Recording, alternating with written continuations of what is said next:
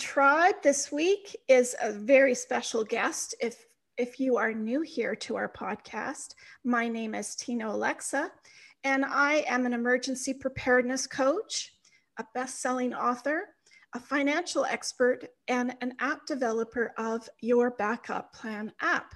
And I'm located here in Vancouver, BC. You can expect product reviews, tutorials, workshops, tips and tricks, and especially interviews on my channel with real life people and their real life stories. So if you're new here, please go ahead and click on the link down below. And don't forget to tap on the bell if you would like to have notifications for our upcoming videos and um, podcasts. So thank you, thank you. I would love to introduce Lark Dean Galley from Utah. Yes, Salt Lake City, Utah. From Salt Lake City, Utah, at our podcast this week. And she is a new author, so congratulations Thank on you. that. You have a new book out called Learning to Breathe Again. Yes. And I would like to welcome you to our show, Lark. Thank you, Tina. I appreciate it. And uh, honestly, if you had told me 20 months ago that I would be on your show and I would have this book and I would be talking about suicide prevention, I would have said, not me. I am not your girl, right? Uh, that was not something that I ever considered I would be able to talk about. And uh, unfortunately, that's what my book is about. It's about my 19 year old son's suicide. Uh, it's been a, a journey with a lot of grief, but a lot of healing as well. And my book just launched, as you mentioned, and I am grateful for the opportunity to share the things that I have learned and to share my son's story in the hope that it helps other people. And by doing that, it's provided healing for me. I can really, I really understand how that comes about um, because we have to somehow, when you're in the midst of it happening to you, you don't know where you're going to find the strength. You don't know how you want to turn this story around to help other people because you're so intensely, you feel like you're going underwater. That's yes. how I yes. visualize it. And you're just like sinking and sinking. And how do I bring myself back up mm-hmm. and help other people? And that's why I think your book is just amazing. Thank you. And just like you said, you know, the title, Learning to Breathe Again, because it felt like I couldn't even breathe. I had to remind myself to take a breath. And everything, when you're going through a difficult time, everything is hard, even breathing, which should be easy, but it's not. And that's what I want to explain to people is that sometimes things happen in life and we're not prepared for them. We don't expect or see them coming. Have we built a resiliency reserve? Have we set up skills for ourselves that will allow us to make it through the hard times? No, we haven't. Because, You're right, we haven't. you know, and I say that all, all the time to people. We haven't, and and I can honestly say that we think we're Superman. We all do, mm-hmm. and uh, and we don't think we need to prepare for something that's not going to happen, but it happened to you. It did, you know, um, and so this my son died by suicide, 19 year old son, in March 2019. And just over five years prior to that, my father died by suicide, which he had been dealing with bipolarity, uh, ups and downs. And when he passed away, that was kind of shocking, even though we knew he had been struggling and had talked about this suicide ideation for many years. Um, and as we talked before the show, he left, you know, with no will in place. He did have a document leaving me his small trucking company, but it, it was very difficult for me. And I didn't realize it at the time, but I went into five months of dark depression. And now that I look back, I can realize I was in a depression because I don't know how my kids got fed. I I would go to meetings and 2 days after the meeting I would look at my notes and I would say that's my writing but I don't remember what these notes mean and I don't even remember being in the meeting.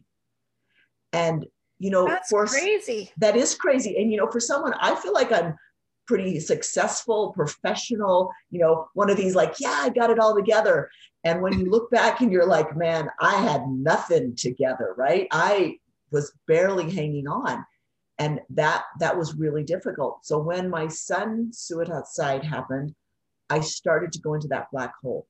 But because i had been there and i knew that my family might not survive if i went into a dark hole and i didn't come out i wasn't there to support and help them would i have them in five months or would they also choose suicide because it's it's a tricky and hard thing all the emotions that run after someone dies by suicide, the people that are left behind are thinking, why didn't I see it? Why didn't I know? Why wasn't I enough to help? And I know that my family members, my other children, my husband, they were all feeling that way. And, and do you see it coming at all? Like looking back, can you see it coming, but not when you're in it? Well, you know, looking back a little bit, I can. So, three and a half years before my son took his life, he was uh, 15, almost 16. He was having a parental conversation with my husband. He was starting at sophomore year, and the husband was like, okay, and my husband's military. So it's like, you know, you got to buck up, you got to do this and this and this, you got to toe the line type conversation. And my husband's been trained in um, suicide awareness, being in the military. And he saw my son detach. And my husband had the presence of mind to say, Are you feeling suicidal? And my son admitted yes. And so he oh, wow. came in, he said, you know, Laura, Christian's feeling suicidal, spend some time with him. I'm going to go call the military hotline, suicide hotline.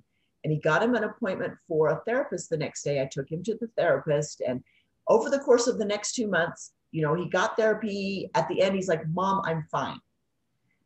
We're good. I don't need it anymore. And one of my biggest regrets is that when he, from the time he told me he was fine for the next three and a half years, I never had another conversation about his mental health. Oh, dear. And that's a regret because I found out after he died from a therapist, I found out that when someone has is feeling depressed and then they start to feel better, it's because they have a plan to kill themselves. And my son had a plan and he just went through life with, with the plan in the back of his mind, thinking when it gets hard, I'm I've got a plan, I've got a way out, so I'm good. And he had a series of events happen all at once, which you know, as a 19 year old, you can't see past tomorrow. And he thought, why even bother? Why even try to go forward? I'm just going to, you know, it's too much. I'm going to give up. And so he just executed his plan. And so we ha- do you think his you know what? ever changed? Do you think? You know? I think in the beginning, the plan that he had with the therapist in the beginning, it was to hang himself. And I think, and he, he ended up shooting himself, which, oh my goodness. Yeah. You know, and I think it was just, it, it was just a means to an end, right? He, he was a very smart kid. He could have done a hundred different ways. He, he, you know, if you're going to find a way to do it, you're going to do it. And males tend to be more violent than females, and therefore they tend to be more successful at following through, unfortunately. And I, um, get scared. yeah, you know, and, and, a lot of women they do they do pills or something like that, right? And other people find them and they they are able to save them because of the longer time period. Whereas males, pretty much, you know, it's over pretty quickly. And and so I look back and and I have my regrets, but I also realize that because my husband had the presence of mind to call call out my son and use the hard words not are you going to hurt yourself but use the hard words are you considering suicide and my son being willing to answer yes we got another three and a half years with my son that's the way i look at it absolutely and do you think that others should be also being more out in the open and yes. having those discussions Yes. And that's why I started talking about this. With my father's suicide, I couldn't talk about it. A lot of my close friends didn't even know that's how he actually died.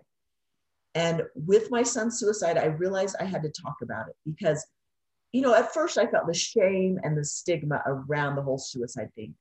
But then what happens is, is if we don't talk about it and if we don't create a safe space for people to be willing to share when they hurt, then they go into the place where they feel like I'm isolated. I'm the only one who feels this way. And that's not the case, right? Well, we all, we all struggle. Especially for COVID right now. Yes. I yes. think we're we are all feeling, even when we don't have any mental mm-hmm. Yes, you're feeling isolated, right? You feel lonely, you feel mm-hmm. alone, you you know, Yes. all of these different feelings. I can't remember the last time I hugged someone.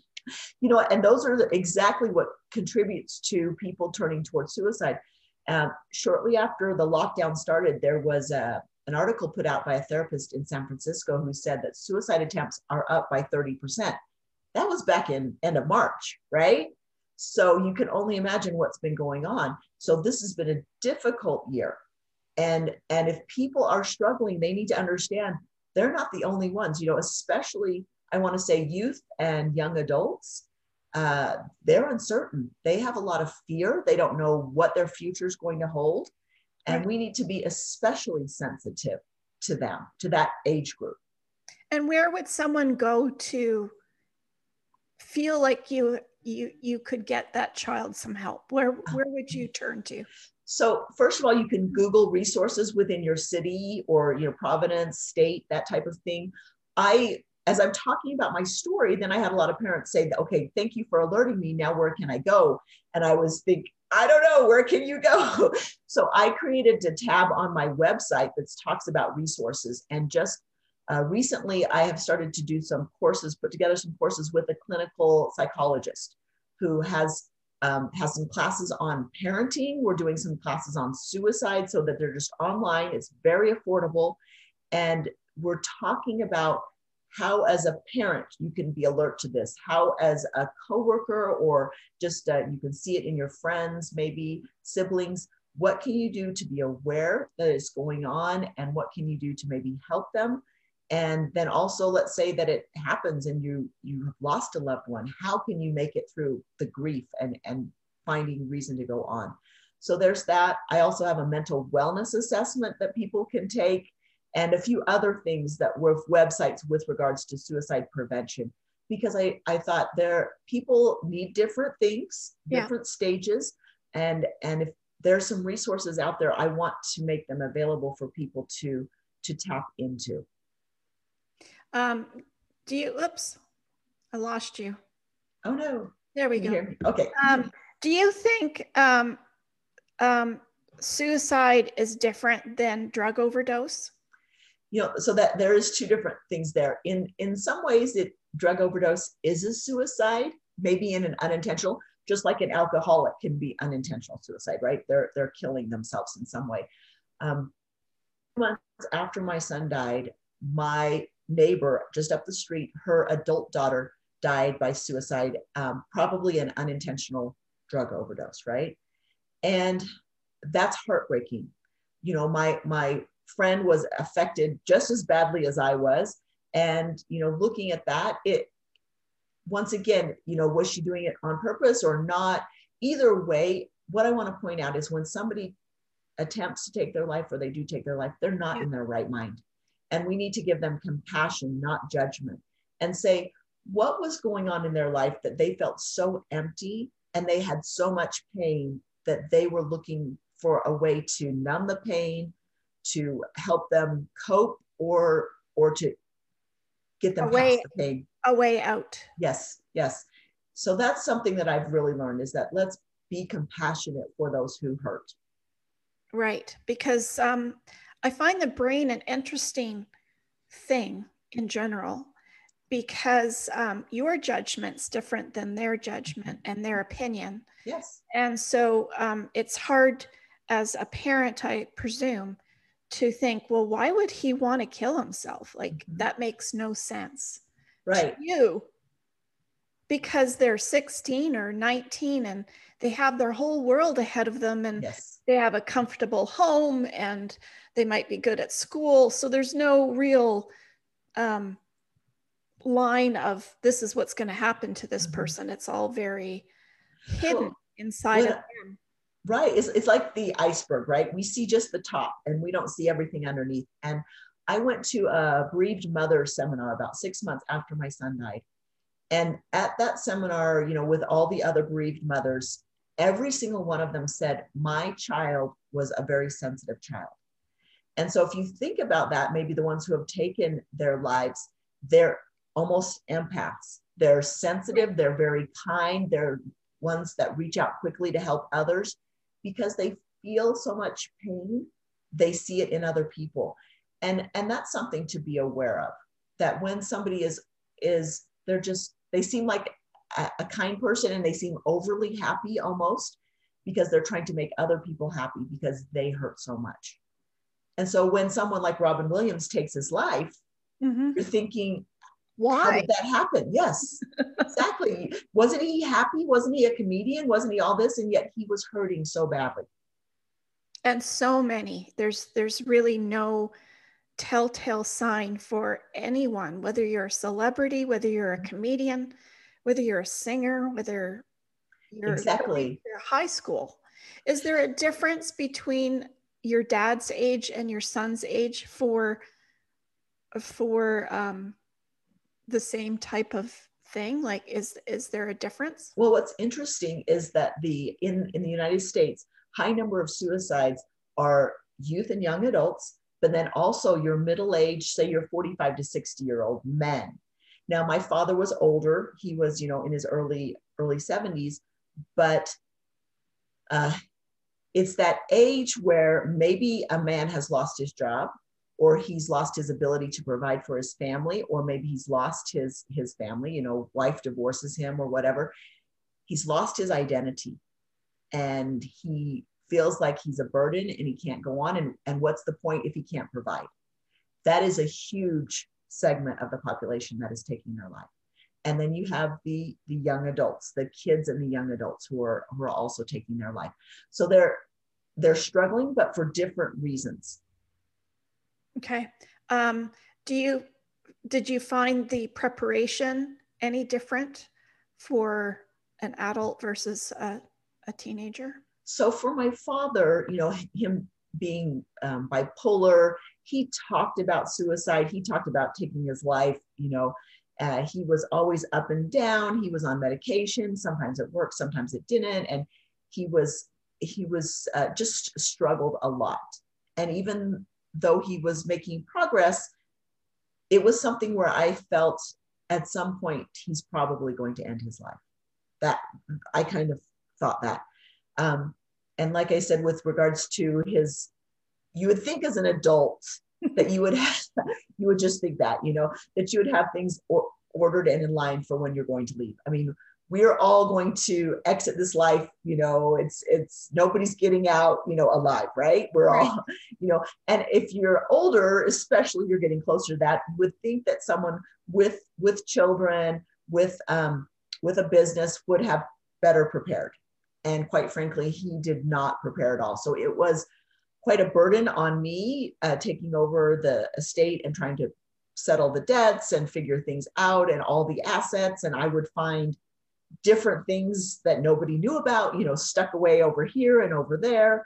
And uh, so I would say, you know, let's get your affairs in order, please, for the sake of those you leave behind, so that you don't have squabbles amongst the children and that your wishes can be followed through.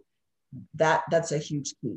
And then with my son he was 19 and for all of my kids who turned 18 because of hipaa regulations and uh, i'm responsible financially but you know i can't talk to the doctors about their medical stuff which i find you know ironic um, yeah.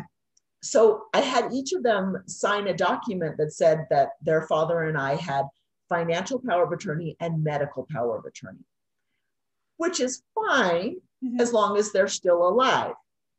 But what we found out after my son died was that those weren't it, those were not in effect.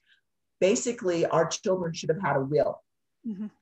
Once they're over 18, even if they still live at home, they need a will so that if something happens to them, you know, and you think, oh, it would never happen. Well, right. you know, it it could and it does or a car accident for that yes. matter right any any it, something could happen mm-hmm. and so that would have you know in in our case uh, it was pretty i mean my son still lived at home. There wasn't a lot of assets outside anything like his bank account and and his car title had my husband's name jointly on them. But what if he had been you know just on his own? Then you have to wait for the death certificate. You have to you know go 30 days etc and it could it could have been problematic. He didn't really have a lot that we had to deal with.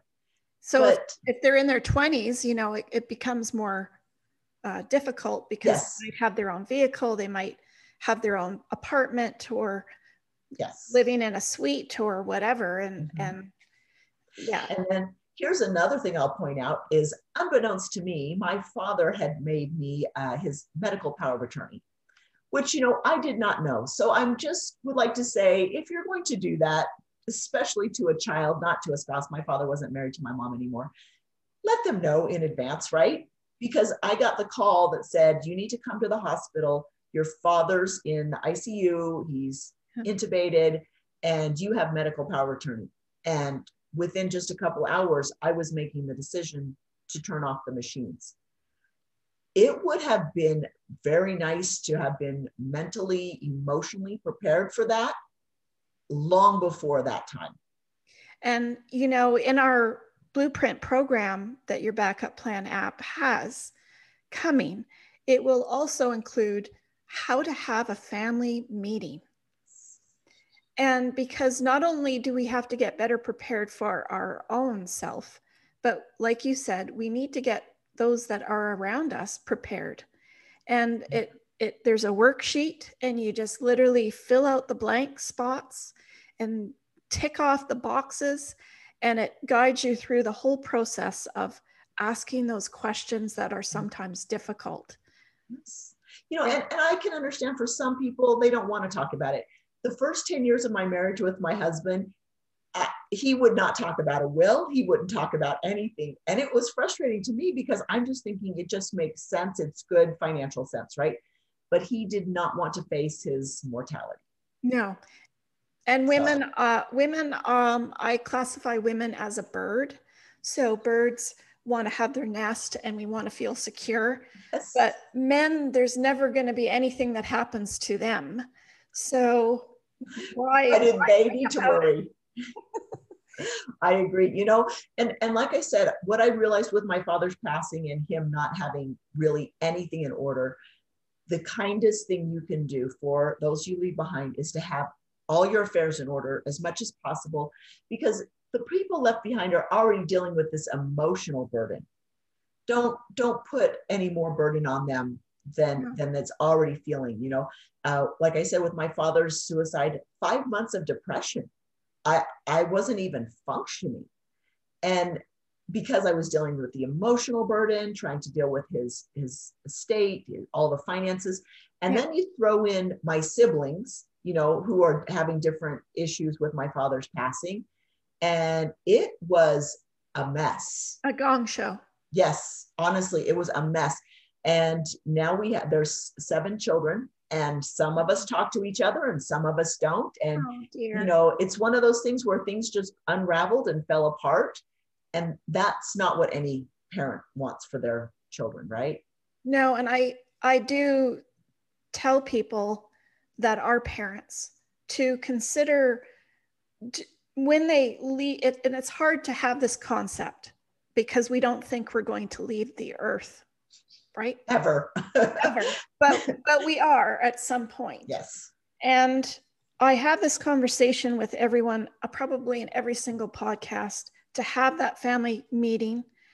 But not only that, but discuss it on a point of who you can love and trust around you um, to help you with that process. Because you, I always say to people, do you want it left the way the way um, that you you know you might every family has its dysfunction mm-hmm. um, there's not every any family that's perfect right and do you want that worse yes. do you want do you want that whole concept do you want that because not only does it take it into this generation but then it's passed to the next one as well. Exactly.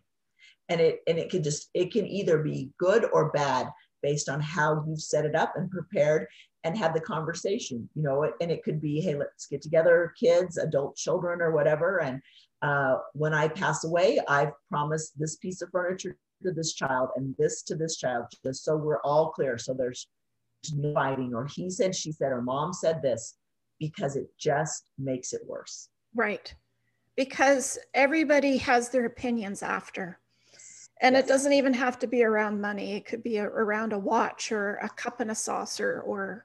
Yes. And can I just say that, you know, having seen this firsthand and having seen this in other families, money or emotions they just they go they go crazy in this kind of situation and it, it gets kind of out of control right yeah and how was looking after did your son have social media because that's another hard difficult task after you know what he did yes and I just let it go.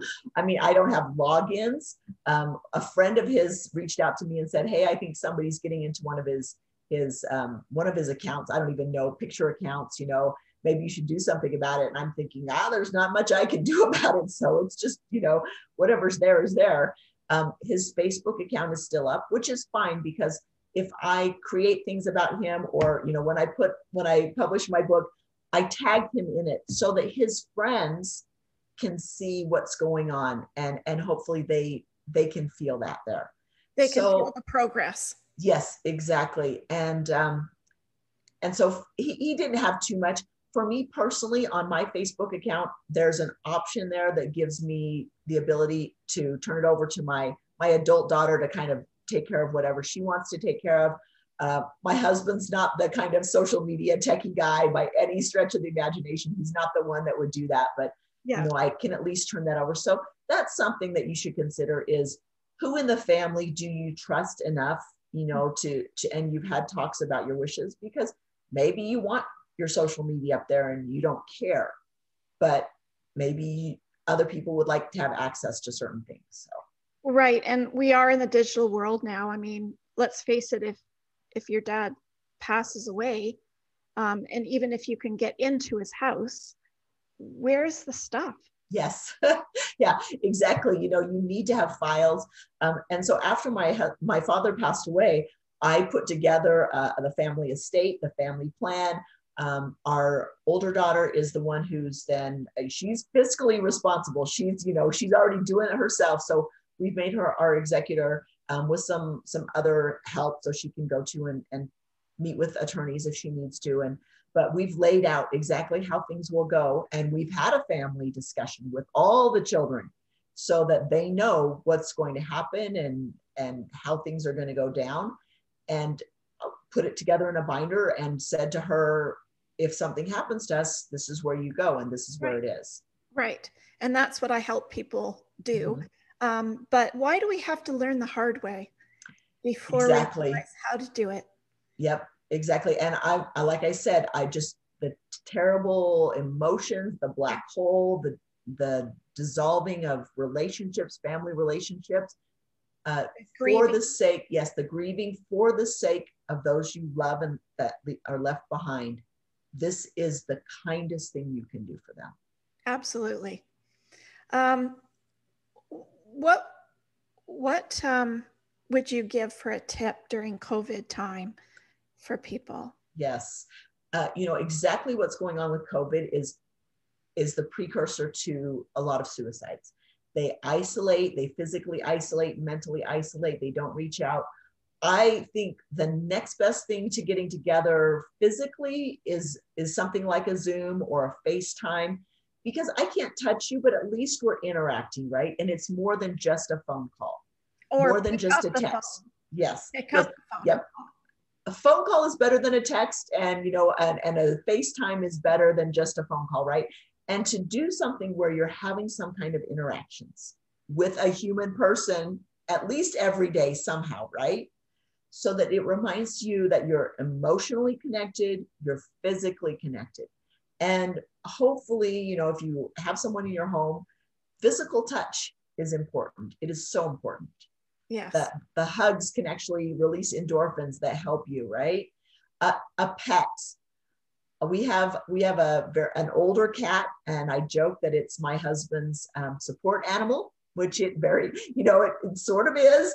Um, if you can get a pet, you know, especially something like a cat or something that's going to allow you to have that touch and to to feel comfort, that's important too. Yes, that's really important. Mm-hmm. Um, do you think with suicide, is there any, because you've done so much research, do they just come out with this idea or is it over time? Like, how does. Right. So I think all of us have at one time said, I just want to end it. It's too hard. It's not worth it. Right. we sort of react to the situation we say it do we mean it not not usually right and within 24 hours we're like okay we can go on um, is it chronic though do we have these suicidal thoughts over and over day after day that's where we seriously need to get some help um, i remember one time being so upset so angry that i was like i want to end it but you know i didn't come up with a plan it's when people come up with a plan of how they would actually carry it out. And it's these continual day after day thinking about it. Get a therapist. You know, there's nothing wrong with talking to someone and saying, I'm thinking this. Give me your feedback. Am I crazy? And somebody says, Yeah, you could be like a little crazy because you've got all this stuff going on. And let's give you some tools to help you manage this because I promise there are so many emotions and so many lives are damaged and broken when someone dies by suicide. That pain that they're feeling, and I'm not trying to mitigate that pain, they are feeling real pain. That just transfers to them, from them to the other people in their life. Right. And it messes up the other people's lives really it's, bad. Is it considered a selfish act? You know what? It's not. And this is what happens most people who die by suicide, they're thinking, I'm a burden to my family. Oh. My family would be better off. You know, mothers, fathers who take their lives, they're thinking that their, their children and their spouse will be better off. In what world is that true, right? That's right. not, that just messes them up. And so, but they really believe in their logical mind that's not being logical at all, they really believe that that is the case. They believe they're doing their family, their loved ones a favor. And that's not the case.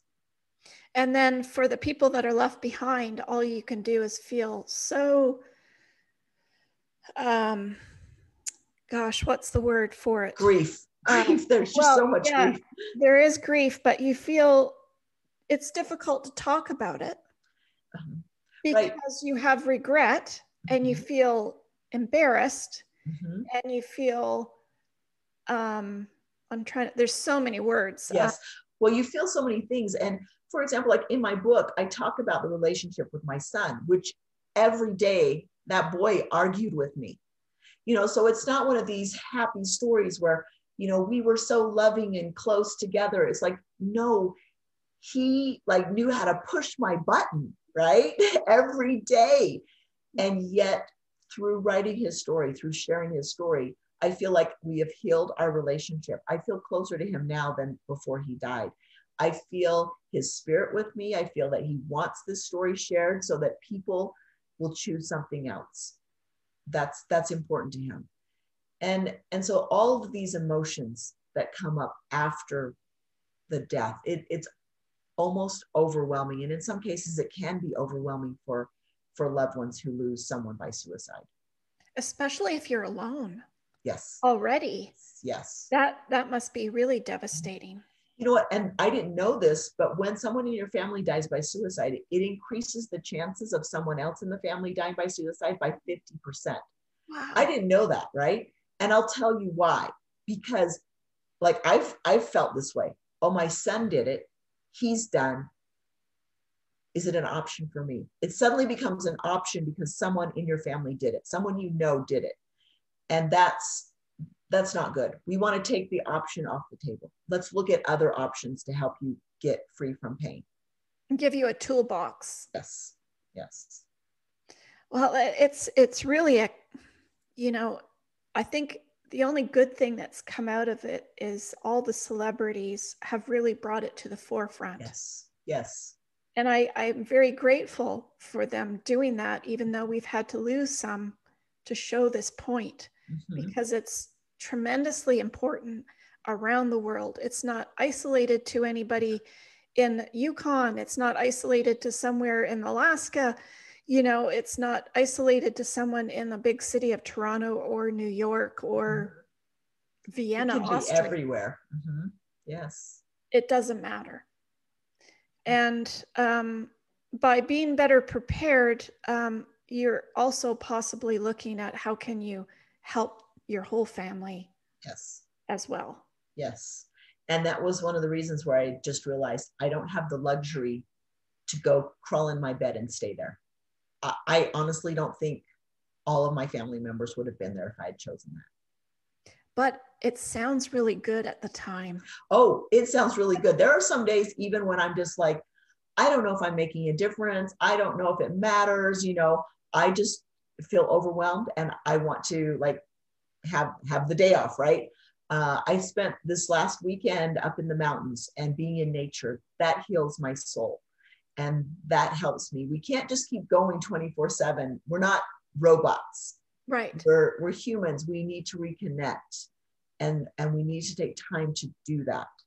And I will tell you the, the huge takeaway that my husband and I have learned through this is that stuff doesn't matter. Your educational degrees, the things you've done at work, all of that does not matter. Uh, we we've totally just been humbled so low, and we realize that relationships and how we interact with our family members that has become a priority to us. And love. Yes, it's all about relationships and love and how you parent, how you interact. That's all it's about. And I think of any goodness that's come out of this year, it's definitely for all of us to slow down. Yes. And appreciate what we have. Yes. And not look at all of that other busy stuff. Mm-hmm. Because I know while I've been doing working on this project, helping other people and families, I've realized too that people always made excuses. I'm so busy. I've I've I've got work. I'm it takes me an hour to get home every day and you know, I don't have time for that. And now all of a sudden we've been given this time to it's a blessing. It's a blessing. It's I think just like we went through our trial in 2019 with my son's death, 2020, it's an opportunity of people for people to reevaluate how do I spend my time? How do I spend my money? What am I doing? Is it really the most important thing? And I think a lot of people have realized the way I was on that hamster wheel, all those things I was doing, in the end, they really don't matter, right? Right. And I hope that people are making different choices going forward. Let's stop the consumerism. You know, let's reevaluate. Do we have to have everything that the neighbor has? Honestly, reconsider our choices and and do things that are going to heal our soul and bring peace to us. I love outside as well. I'm I'm right there with you. I yes. feel that it's necessary and I think everyone if if there's any tip maybe you could give any listeners of how to get out of that hole that you know when you're grieving it doesn't matter if you've lost someone to um, an overdose or suicide or a sickness even um, it hurts you right down deep into your heart and and you really wonder how can you come out of that? And i mean there's lots of times that some people or listeners might feel like i don't want to get up. Why do like why do i have to get up today? What's mm-hmm. the purpose? Why mm-hmm. What does it matter? It, you know it doesn't matter. And so you start reevaluating those important things and you really need to find what what makes you tick and what do mm-hmm. you love and reach out to those things. You need to find something bigger than yourself which i feel like um, trying to help other people who are struggling with suicide ideation that has given me a purpose that is bigger than my pain. Yes. And there there are days when uh, i'm grieving or i'm sad or i don't want to keep pushing myself and i i give myself grace and i say okay, that's been enough for today. Tomorrow I can pick it up again. But I but I do pick it up again. And I remember for as much as it hurts, I know that there are other people who are in worse situations than I am. And it my motto is things could always be worse. Just be grateful. And that's the other thing is let's find something to be grateful for every day because there is something to be grateful for. Absolutely. I, I do it before when I wake up in the morning and I do that when I go to sleep. Yes. Um, because it, it makes you realize that uh, you're, you're not as bad off as someone else. Yes. You know, and when you start thinking of maybe three things that you're grateful for and you start your day off like that, suddenly the world isn't as dark as you thought. If if I don't think of what I'm grateful for, it can spiral down. Yeah. But but there's always something to be grateful for. What do you think was your aha moment of coming out of your journey? Uh, a few days after my son passed away, there were three mothers who reached out to me. They had teenage children who knew my son. And if you're familiar with copycat suicide, specifically among teenagers, I suddenly realized that that this situation was not about me as a parent. What did I do to fail? Why didn't I see it? It wasn't about my son and his struggles. It was about the opportunity to change lives for these children who were hurting and who might have ended their lives. And my thought was, I can't control what they do, but if I do not speak out and they take their life, I, I wouldn't have been able to live with myself. And I realized that that my privacy was not worth the risk of those kids taking their life. And that's when I started to talk out. And I can't tell you how many people have written to me or sent me a text or email and said, Thank you.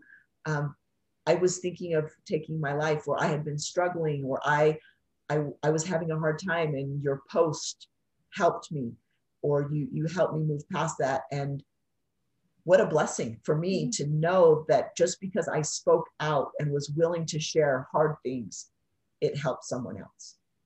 Because it's such a hidden thing. Yes.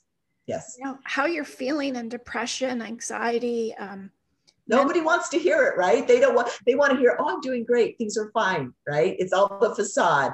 Yeah. And I say, let's strip away the facade. It's okay for you to be real with me.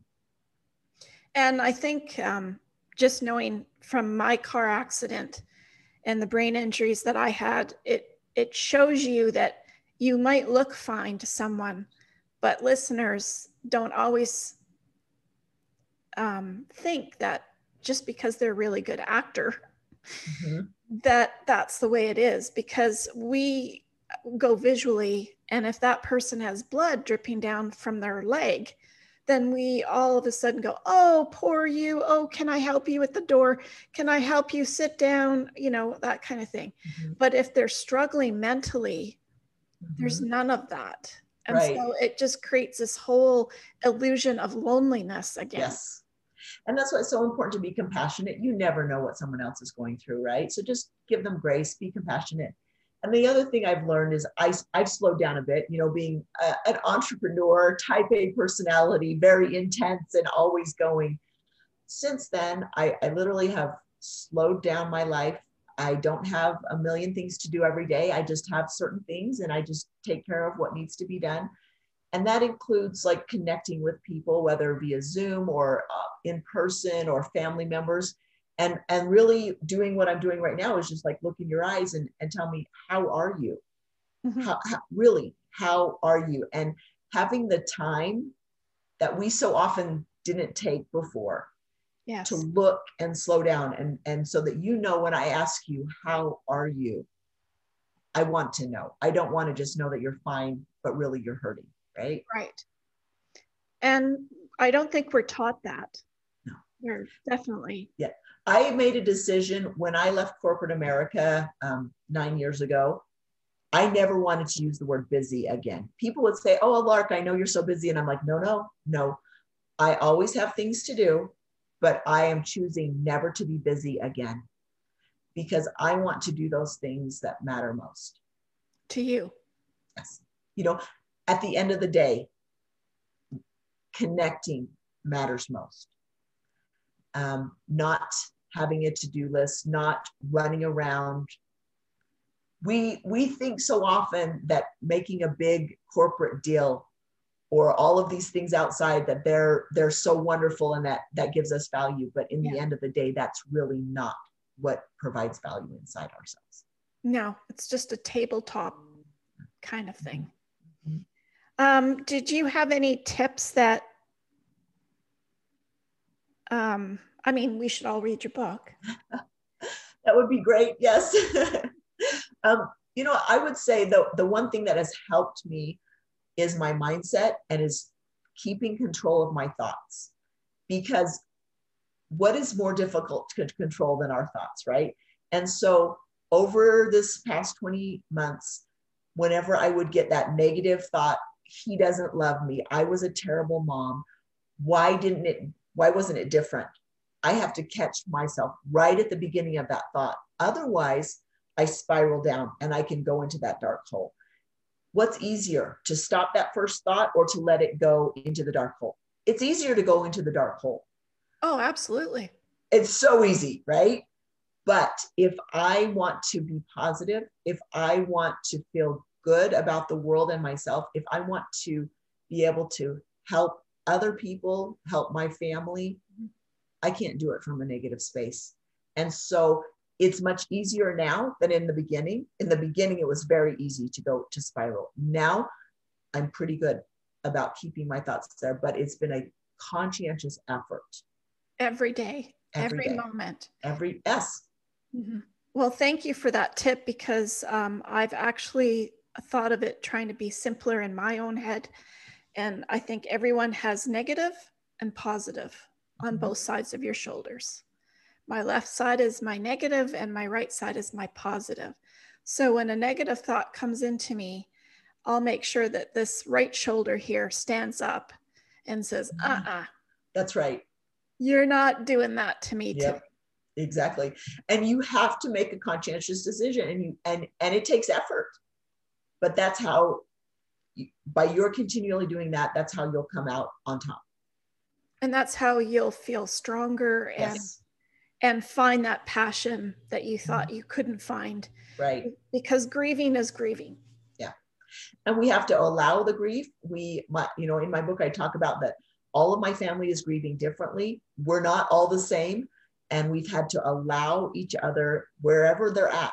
I can't hurry my family along. They can't slow me down right we have to accept where each of them is and and just love and appreciate them for where they are. Do you have you found in your journey so far in your research that um, there's also sometimes a partner? So if someone in your family's taken their life the other partner will run from it.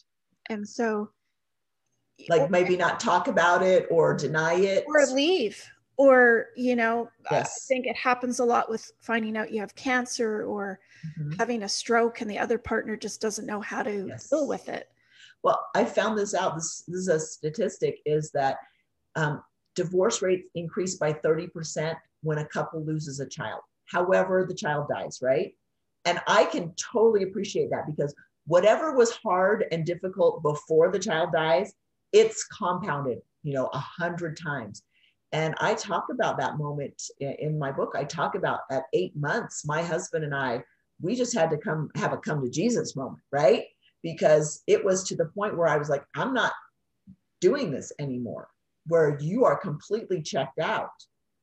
I, I can't live with this person who literally he would work eight hours, he would come home and be on the couch in a comatose state for eight hours and go to bed for eight hours. And I said, I can't do this. He didn't even realize that's what he was doing. I think we, I, I think that would probably happen a lot is to work more because you are hiding. Mm-hmm. Yes. Hiding it. It's yes. one way to stay on, on topic. Yes. And that's the other thing, you know, he would go to work just so, you know, you're at work, you can put that behind you. Right. But, but then when you come home, you have to deal with it, right? Or, or it's there, it's present, right? So it's there are so many emotions. It is so difficult. I personally believe that my son wished he had made a different choice. And if he could come back, he would. He can't. So he's trying to do what he can to help other people, you know, through me say, make a different decision. Know that your life matters and know that it's important for you to stay. Um, and you have one daughter?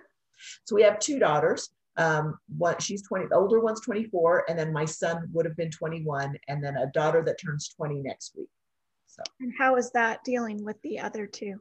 Whew, okay, so the older one, uh, she's she's able to process it a little more. Um, she and her brother were not very close. They, you know, kind of once again fought a little bit, but she's she loves to hike. She'll go on hikes and she'll take him with her, and they'll sit up on the mountain and they'll talk. And she's felt a lot of healing through that. And she's talked, um, to her alma mater at her school, uh, given a couple talks about suicide because it is so important, especially for that age group. And that's allowed her some healing. The younger daughter at this point can barely talk about it.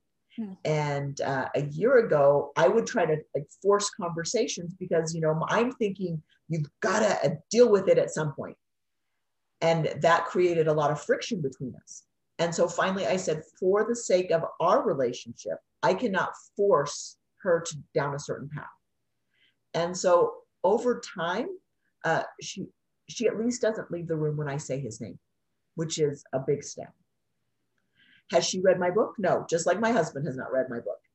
But at some point, um, they will have their healing. You know, they're they're doing better.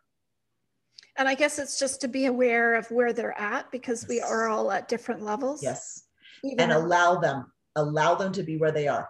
You know, they, they're in the beginning when I first started talking about this, I would talk to everybody. I, I was like, uh, you have got to know this. This is a concern. You know, I don't want you to be in my situation. And my family would say, Mom, do you have to tell strangers about this? And I would say, Yes, yes, I do.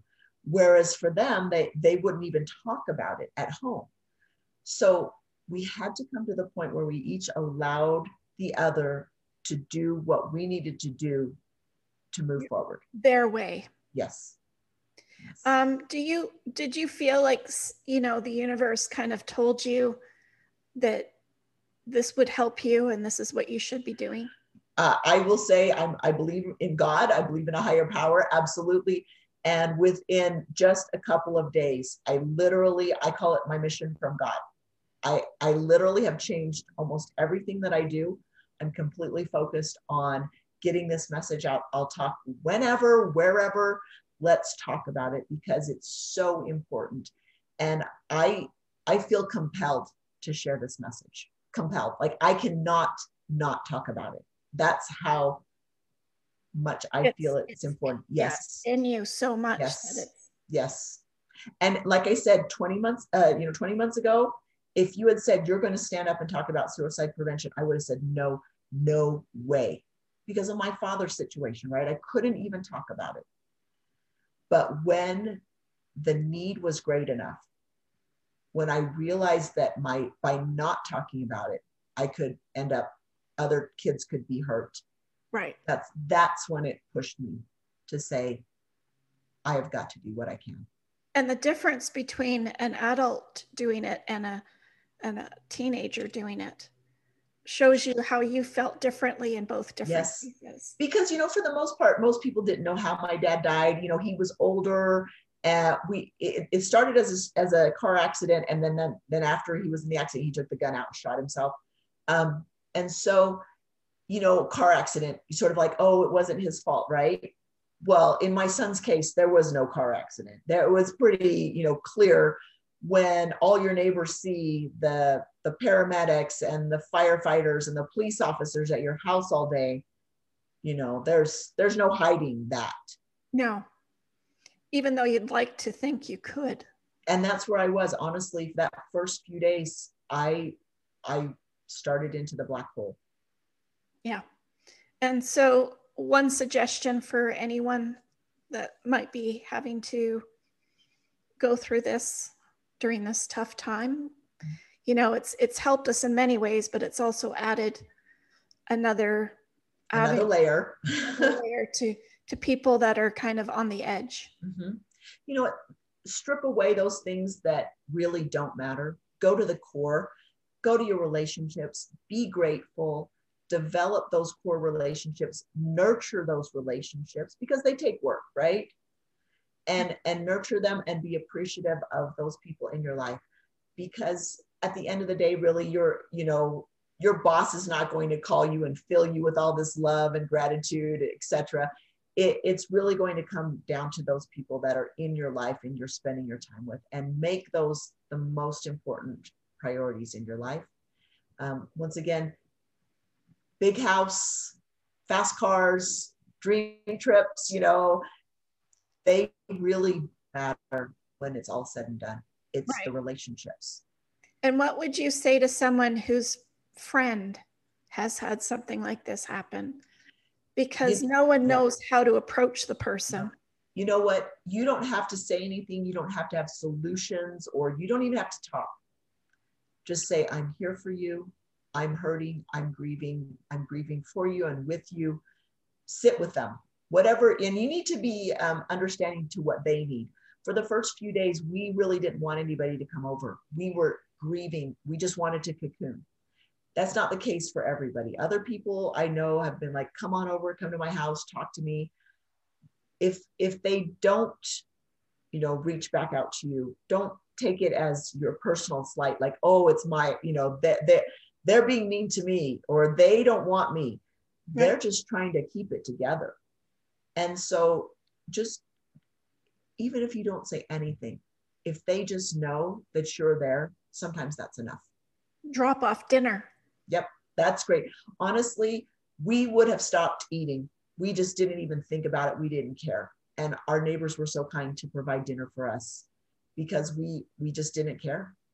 And I think not drop off groceries because yeah we'll, we won't do anything with them right it's there you know that's not really useful but i could mm-hmm. see dropping off casseroles and mm-hmm. full meals and yeah. for people and maybe a, a maid to come in and you know whatever you can do from your heart to to mm-hmm. help that person at, yes. during that time mm-hmm. so if yeah. they're not ready to talk then you know maybe wait until they are but they mm-hmm. will open up eventually exactly and you just have to allow them the space don't try to force it just say i love you i'm grieving and and sometimes it's beautiful if if like people that knew my son i like talking with them i like talking with them about my son uh, they share fun stories with me now that's what I like. Maybe that's not what everybody else likes, but that's what I like. So just, you know, allow them to talk about this person who is very real and still exists for them. Right. And I found um, with life insurance, when I'd bring a check to the family um, after a, a passing, I found it very interesting how some families would have like an altar and and uh, their bedroom was just like they left it um, you know, it was just like they were actually still there. Yes. Um, but and then another family is like they can't even go back to their house. Like they they don't want to have anything to do with that whole thing. Um, mm-hmm. nothing happened. Like they want to just erase it, it off. Yes. You know, and and that's the thing. You need to find some healing in that we we still have my my son's room we've gotten rid of most of his stuff just because you know other people can use it we have a few things that mean a lot. You know he was an eagle scout. We have this eagle scout uh, statue that he got that he earned this award. We have a few things in the room that that just have special meaning for us and so that we can can, know that he's still with us right? But the room feels very good energy. It's not like oh don't go in that room. We're still in the same house. Um, the neighbors were so good to us. I, I joke with my husband, I'm like, we can never leave now, you know, because they were so kind to us. And and it's been healing, you know, to to just have that still there where I can appreciate sometimes, you know, like uh, some other people, it might be too hard for them yeah. to have to have those memories there. And you just have to re- respect and uh, allow them to heal as they would heal. But I will say that when I, when he passed away, I joined a couple of Facebook groups for parents who lost a child, and it became quickly apparent that those parents who posted, "I still have my child's backpack right by the stairs where she left it when she died three years ago." They were spiraling. 20, there were people 20 years ago, my I lost my son and he would have this and he would that. And they are very much living that life that would have still existed. Like that's all they see, that's all they know. And I quickly got out of those groups because I realized I was not going to be saying 20 months from now, 20 years from now, that same story. Right. I wanted to say, yes, this happened. What did I do to make life better for those who went after me? Because there's lots more. There's lots more. You you can shut down or you can change the world just by staying in it. And you don't realize how many people up and down your street, yes. in your city, in other cities around, mm-hmm. um, especially, you know, this year. Mm-hmm. So I always say reach out to someone as soon as you stop listening to this podcast. Yes. And You know, honestly, tell them you care. just by texting someone, just by reaching out, just by spending a few extra minutes with someone, letting them know that they matter, by, by sharing your time and attention with them, that could change their life. That could mean the difference of them staying on the planet and deciding to end it. And if you have done that, you have changed the world. Yeah, absolutely. Well, thank you so much, Lark. I can't believe we left it on such a great note, too. no, and that and that's my point is like yes there was a tragedy but what can we find the beauty in this and that's i want to be positive i want to say life's worth living Yeah. and to be there for each other. yes yes we're all connected more than we ever knew right Yeah. Especially now.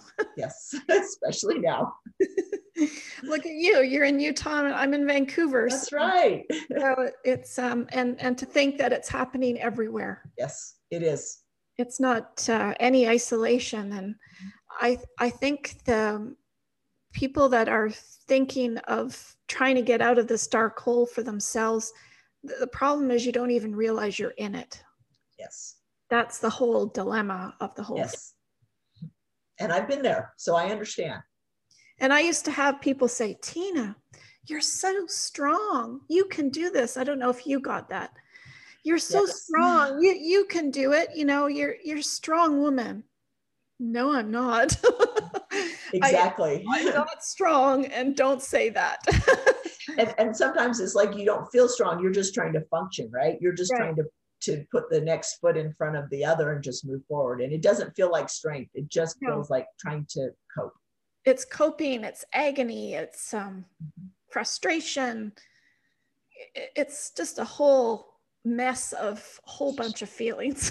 right right exactly No, but I really, really appreciate, and I'm sure all our listeners will too. And I'd love to have an update uh, for you next year. That And would be great I'm going to be ordering your book, and uh, I'm really looking forward to reading your journey.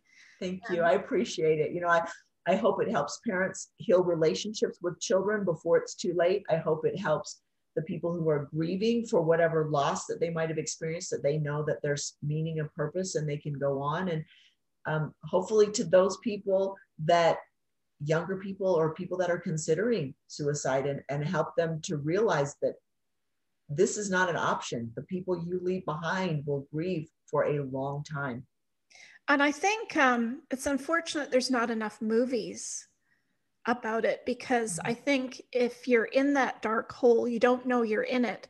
But mm-hmm. if you could visually see it from a mm-hmm. movie's perspective, then it might say to yourself, oh, I didn't know.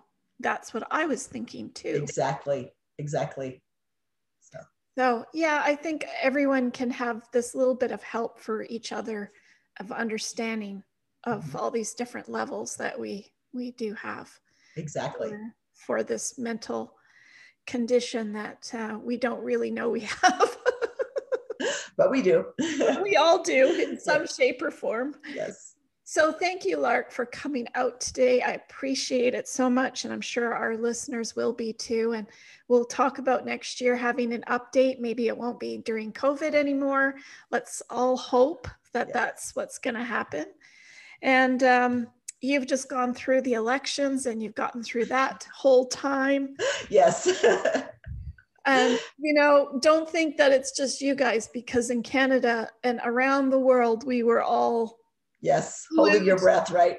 Well, there was a meme going around that said, you know, all the Canadians think that they're living above a crack house. Yeah. So that was the joke down here. So Yeah, we were eating our kit, our ketchup chips, going, "Oh, what's happening now? What's happening now?" look, look at the redheaded stepchild down there. She, they're going crazy. Yeah. So thank you, Lark, for all our listeners. I'm sure we all appreciate it. You're a beautiful, lovely woman who wants to share your passion and your love, and uh, I can only say we appreciate it. Thank you. I appreciate it. Thanks, Tina. You're very welcome. So I hope that we've inspired and motivated you guys to, from whatever angle that I'm sure you will either touch someone that's going through it, or you're going through it yourself, or know someone. Um, have a plan and be better prepared and uh, pick up that phone today and call. So thank you. Thank you. Thank you so much. Okay.